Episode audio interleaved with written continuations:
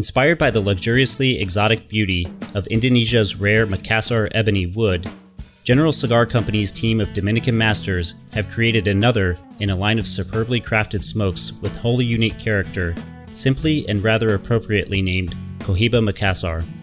Each Cohiba Macassar offers up thick spice, earth, and wood flavors, with subtle sweet nuances throughout.